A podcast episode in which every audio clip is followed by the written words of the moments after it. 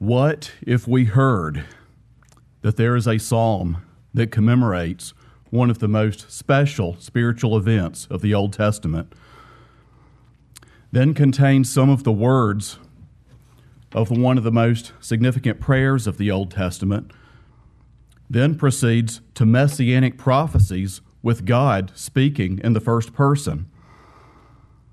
What if there is such a psalm? In addition, what if it has never been presented? Since we regularly began presenting psalms in 2012, it was presented one time before then. Please turn to Psalm 132. Psalm 132. As you turn, for some time I have wondered if perhaps this might be a fitting psalm for us to consider around the time of our church anniversary. Wonderful. See what you think. Please follow along as I read.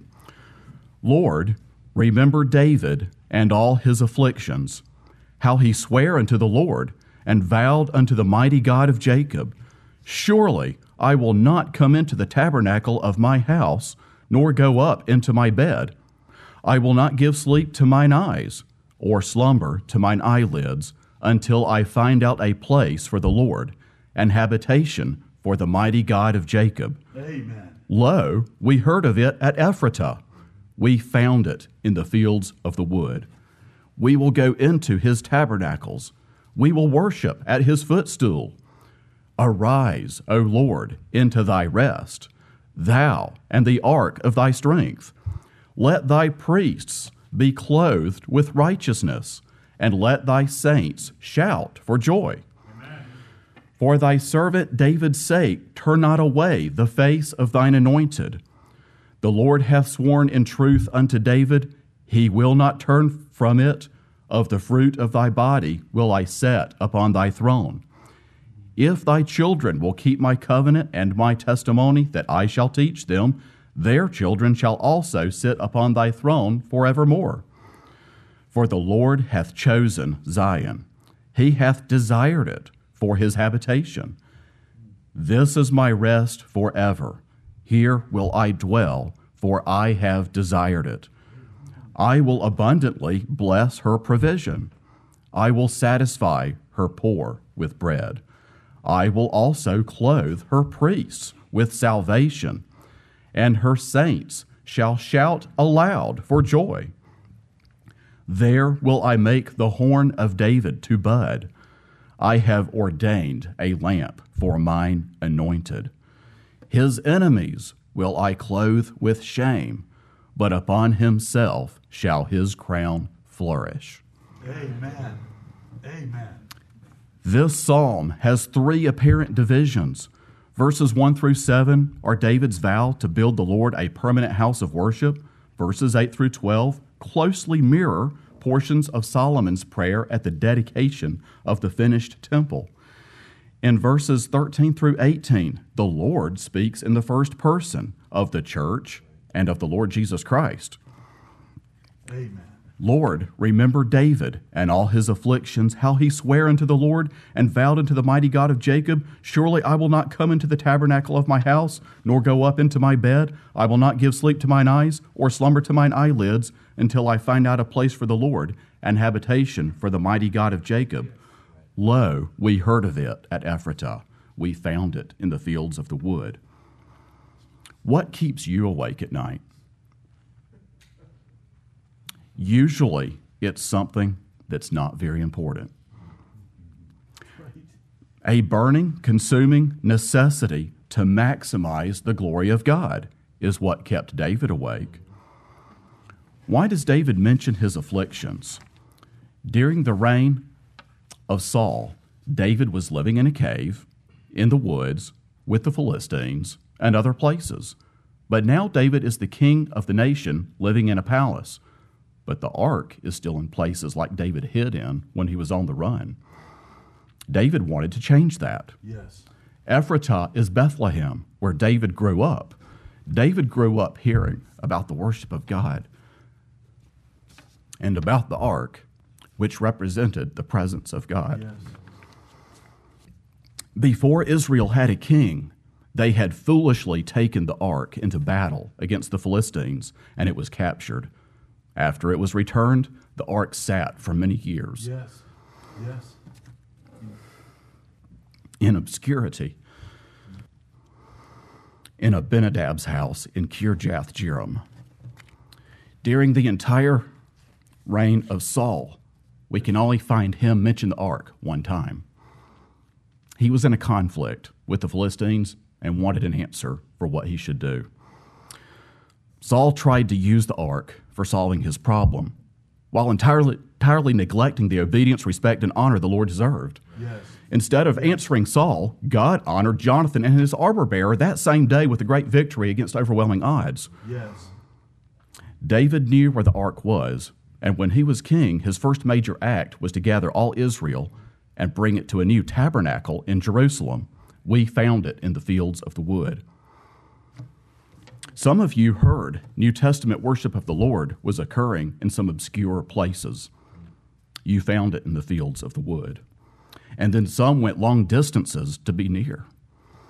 Getting close to the worship of God shows that same zeal David had. Singing camp and those who teach a rudimentary skill needed for worship show that same desire David had for improving the worship of God. Yes. The next section is verses 8 through 12. These verses may have, written by, may have been written by David, but Solomon repeated them when he dedicated the finished temple. Just before fire fell from heaven to burn up the sacrifice, Solomon prayed these words Now therefore arise, O Lord God, into thy resting place, thou and the ark of thy strength. Let thy priests, O Lord God, be clothed with salvation, and let thy saints rejoice in goodness. O Lord God, turn not away the face of thine anointed. Remember the mercies of David thy servant. In the last six verses, the Lord himself speaks. For the Lord hath chosen Zion, he hath desired it for his habitation. This is my rest forever. Here will I dwell, for I have desired it.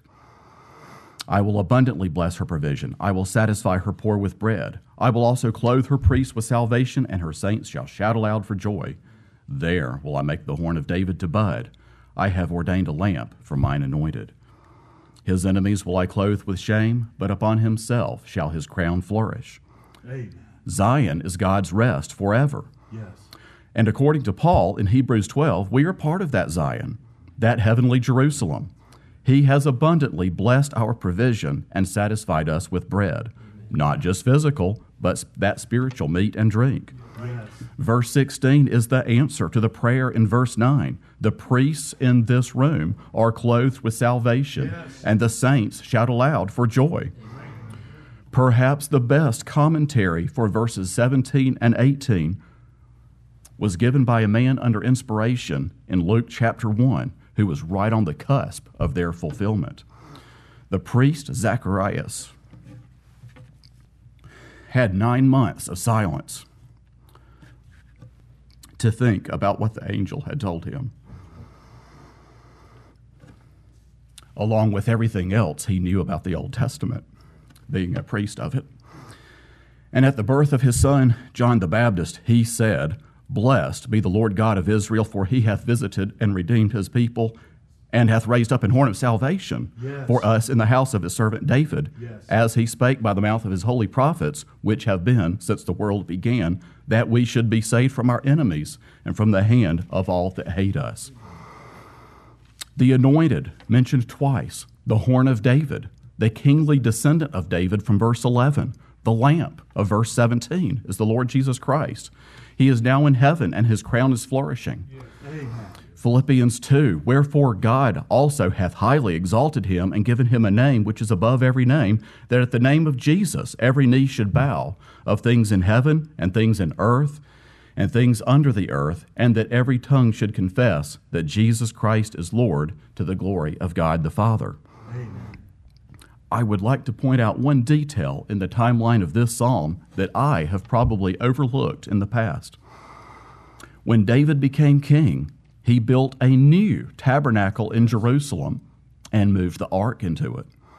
At that time, he offered burnt offerings and peace offerings, had an assembly of 862 priests and Levites, using the numbers given in 1 Chronicles 15, and had music led by Asaph, Heman, and Ethan, names that show up in the Psalms a lot, and fed the whole nation.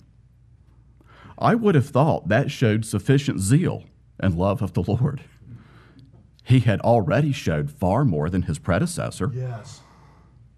But David was not satisfied with those large, expensive efforts.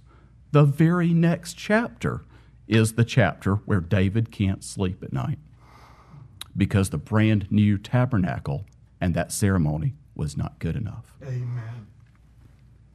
Amen. There is no doubt that for the last 40 years, as a group, we have been much closer to the attitude of David than of Saul. No doubt. But let's not rest and be content with that past zeal or with watching the zeal of others. My pitfall. Let us rather always look for those areas where we can and should improve for His glory. Amen.